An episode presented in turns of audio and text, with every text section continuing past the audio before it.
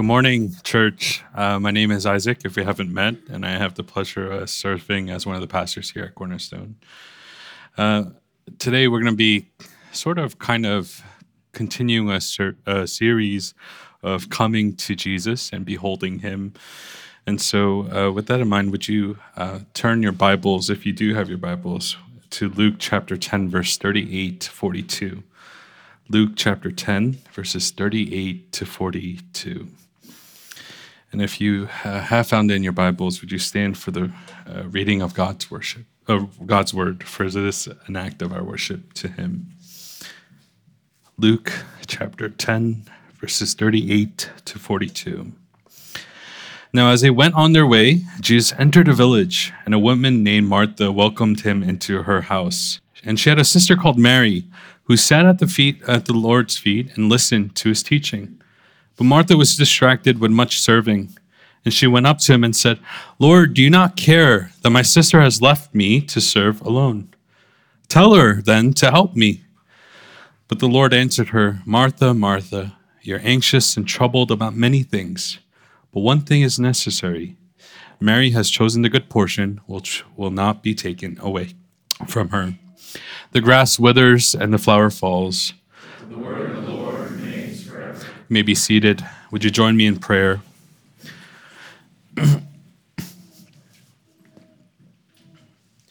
Gracious Heavenly Father, we thank you for your holy word.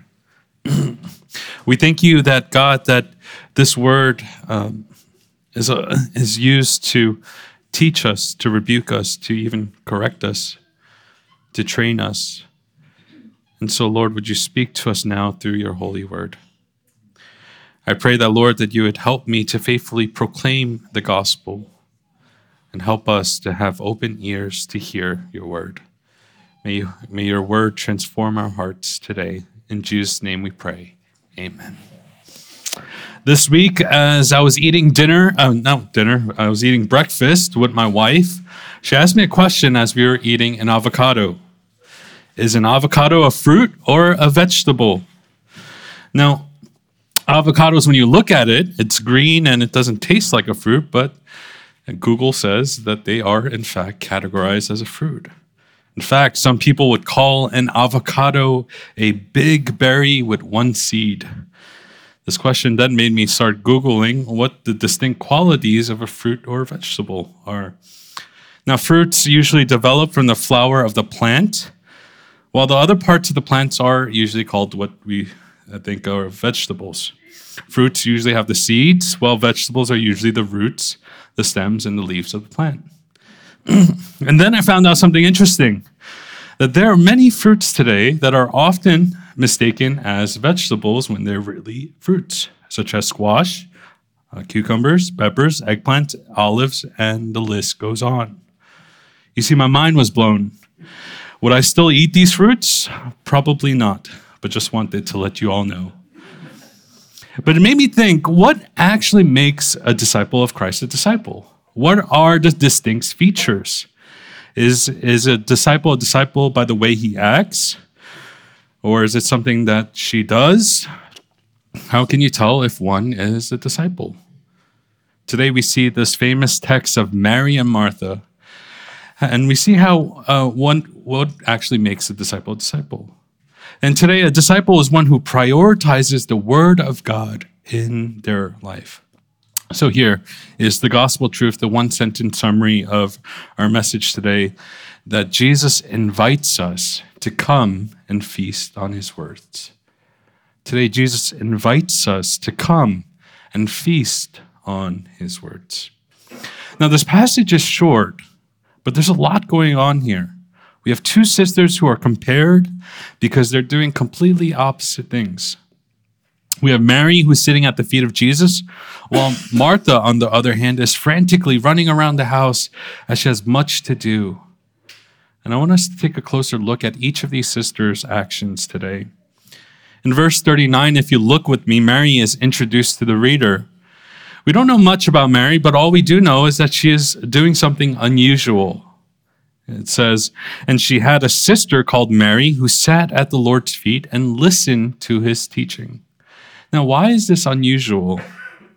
It's unusual because according to ancient customs, females and males had certain social expectations. And the social expectation for Mary was to be in the kitchen with Martha and to serve. While the place where Jesus taught was designated only for the men. So it's unusual, for, right off the bat, it's unusual for Mary to be sitting at the feet of Jesus. But when we, what gets this passage more mind-boggling is when we realize that Mary is sitting at the feet of Jesus. Now, why is this mind-boggling? In today's society, to be sitting right next to someone's feet is probably the worst seat in the house. Uh, usually in our minds, the front is not the best seat. When we go to the movies, especially if we come late and the seats aren't assigned, uh, we'll pro- the empty the empty seats are usually in the front. And so we're sitting and our neck is hurting because we're looking at the big screen like this. Another example is when we come to church. Oftentimes the front rows are the usually the ones that are empty because you don't want to get baptized by the preacher's spit. But in the ancient world, the best seat was actually right here, to sit by the rabbi's feet. In fact, this seat was only reserved for those that were called disciples.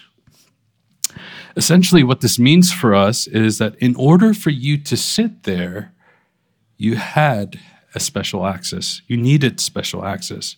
We see this in Acts twenty-two, verse three, where Paul says, "I'm a Jew born in Tarsus, in Cilicia, but brought up in the city, educated at the feet of Gamaliel." Just as Paul sits at Gamaliel's feet, Mary is sitting in the feet of Jesus. And what this represents is that Mary shows us today that she is, in fact, a disciple. But the question becomes, who is Mary to have such access? I remember when I was younger, my family used to go watch, uh, you know, the Mets play at uh, at the stadium, or we would go to the museums. And one of the things that I was always so curious about was there was these areas that were marked off uh, by this kind of big red sign that said "restricted area, uh, authorized personnel only." And I was curious for two reasons. The first reason was that I was wondering, what in the world is in that room that makes it so restricting? You know, what could possibly in that room that only certain people can enter? And the second thing I was curious about was, who had such access? Who do you have to be to enter in to this special place?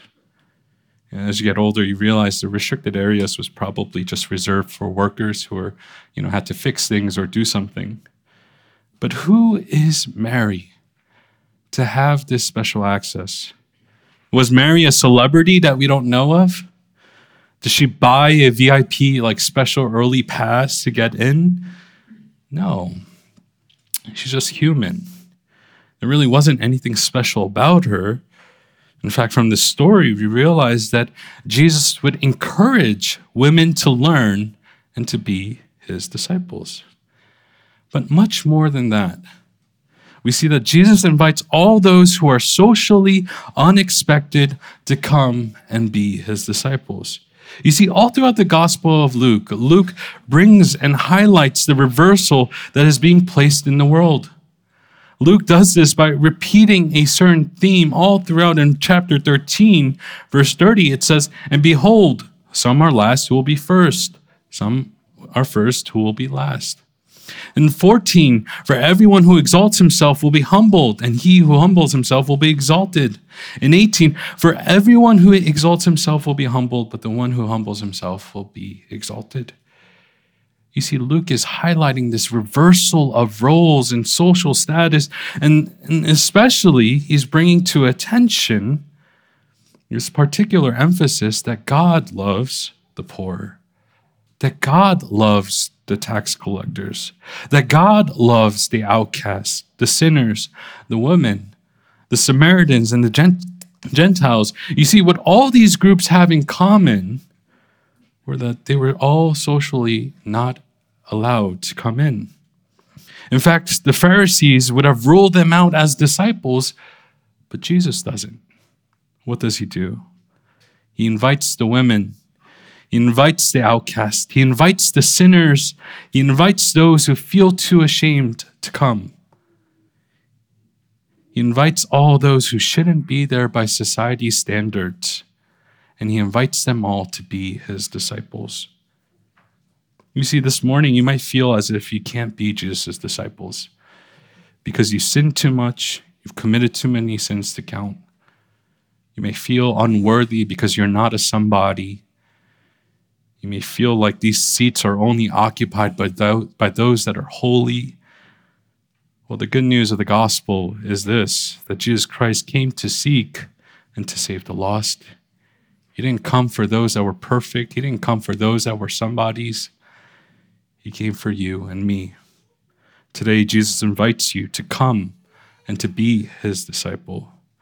But not only does he invite you to come, he calls us to feast on his word. So as Mary is sitting at the feet of Jesus, we then see this picture of Martha doing something else. And she's doing a lot of some things. You see, in contrast to Mary, Martha is running around frantically. You can almost picture it in our minds as she's making sure that the whole house is done and ready, that the feast is ready. In verse forty, we see, but Martha was distracted with much serving. You see, the word here, distracted, literally means to be drawn away or to be dragged away. And so what we see happening here is that her attention is being diverted. It's like when we're driving and all of a sudden you see on the side of the road the new Krispy Kreme donut shop. And so we get distracted. What ends up happening is we look at the magical green and the white color, and all of a sudden our car naturally follows that way. Uh, I will be doing pastoral visitations at Krispy Kreme next year. Just kidding. Uh, but for Martha, her attention is being dragged away that way. Her desire to serve Jesus, well, leads us to really forget the most important thing. Whenever I think of Martha, I think of my upbringing in the Korean church. Now, in the Korean culture today, serving the pastor was like this great like honor and priority. The pastors would always eat first, and whenever a pastor was coming over to your house, there was this great big banquet feast that was being prepared. I remember when I was younger, every year my parents would invite the pastors and some of the elders and some of the community group members to come for this house worship. And I always knew that the pastor was coming when, as soon as I got home, my mom was already cooking something and she would yell at me, "Go clean your room." And I would be like, okay.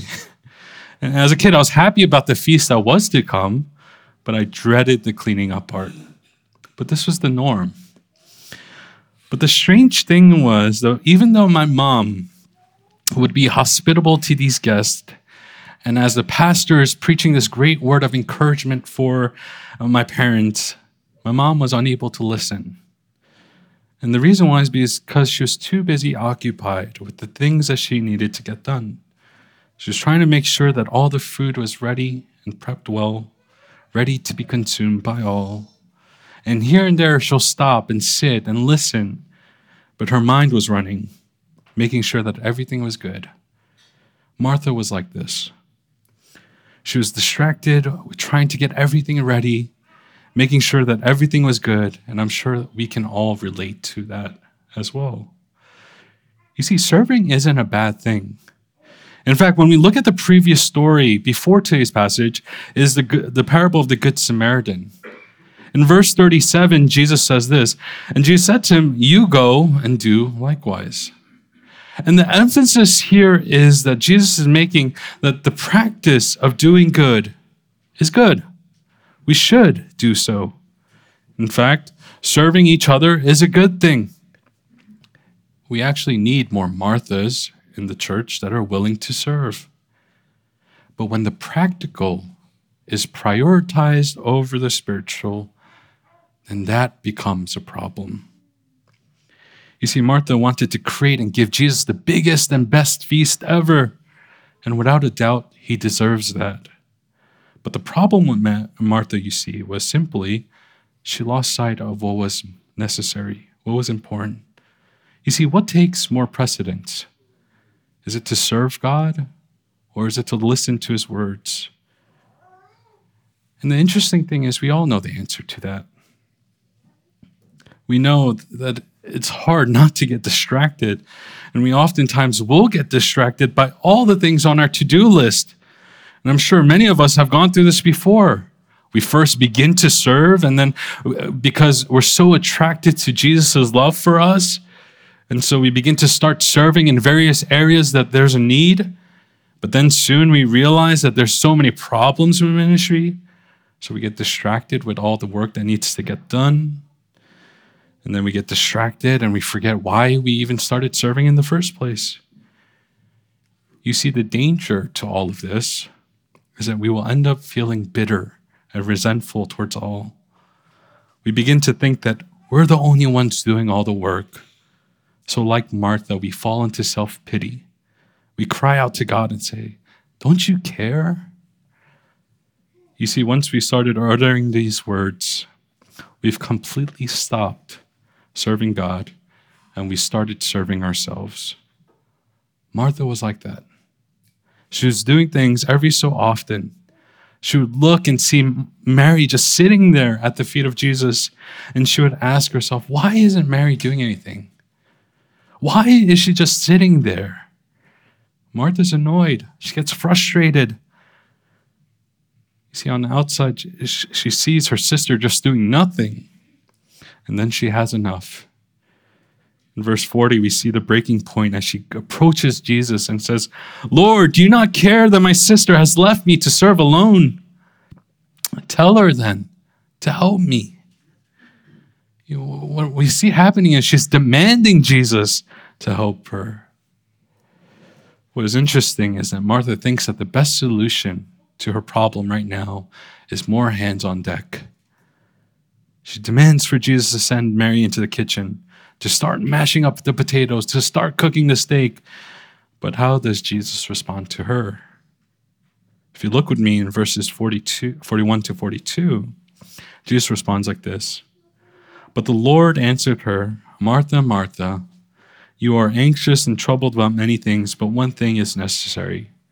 Mary has chosen the good portion, which will not be taken away from her." You see, he responds by calling on her name twice. And what this repetition reveals to us is affection and love.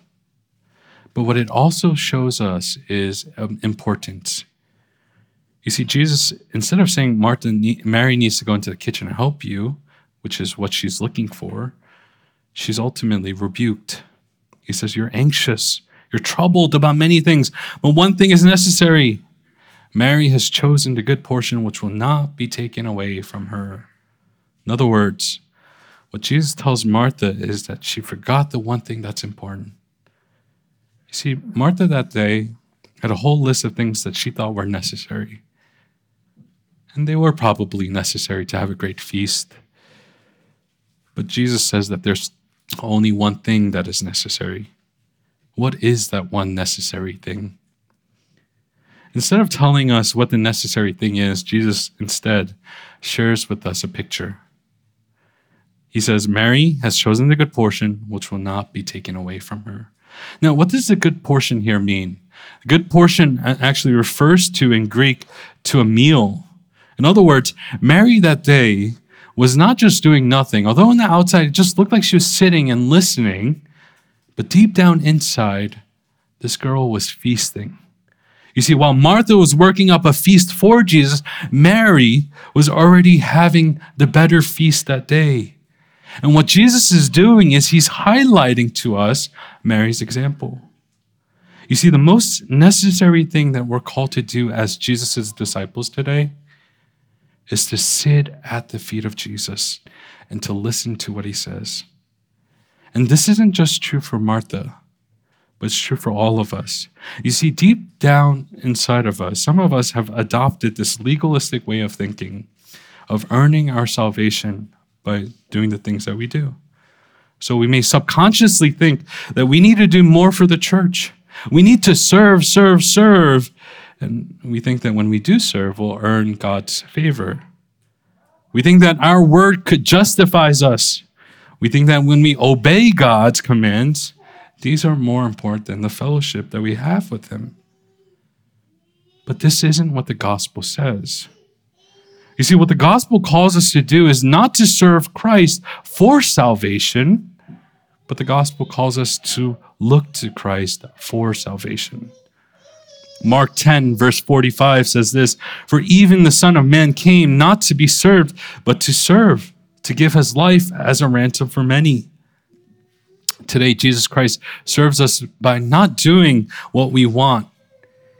He serves us not by becoming that genie that answers your prayers. Jesus Christ serves us by taking our place on the cross and giving us eternal life. He surely is the bread of life. You see, today we're weak. We're desperate. We need saving. We all need Jesus Christ. And although Jesus Christ is not physically here to speak to us, he does still speak to us through his inerrant word. Today, it's only through the word of God that we can come into the saving knowledge of him. Surely God's word is the good portion for us all. But I do want to make something clear. You see, although our work doesn't justify us, it doesn't bring us to salvation, serving is still important for a disciple. You see, what God, what Jesus is calling us to do is not choose one or the other, either serve a lot or don't serve. But what we ought to do is both. We ought to prioritize the word of God in our life. We ought to serve the church. We're, we see, we're called to serve God from the outpouring of our love for Christ. Now, if you got anything from this sermon at all, I hope it's not to step down from serving. If you got that message, then the sermon's wrong. You see, the most necessary thing that we're called to do as disciples is to feast on God's word in fellowship. But at the same time, in our feasting, we're called to serve him. You see, that day when Jesus was, when Mary was listening to Jesus, I'm sure she wasn't just learning about, you know, who Jesus Christ is and what he will do. I'm sure that she was also learning about what she should do for others. You see, as disciples of Christ, we we still need to serve God by serving others. It's still very important for us to go out and do the kingdom work.